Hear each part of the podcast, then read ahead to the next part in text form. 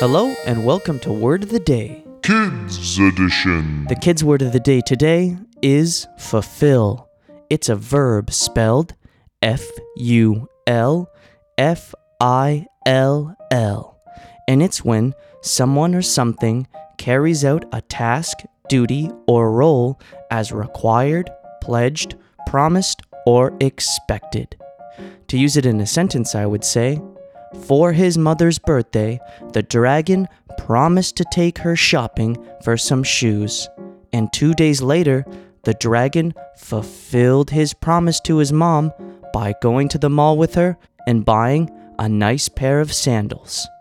So try to use the kids' word of the day, fulfill, spelled F U L F I L L, in front of your parents or your teachers, and I'll see you again tomorrow with a new word.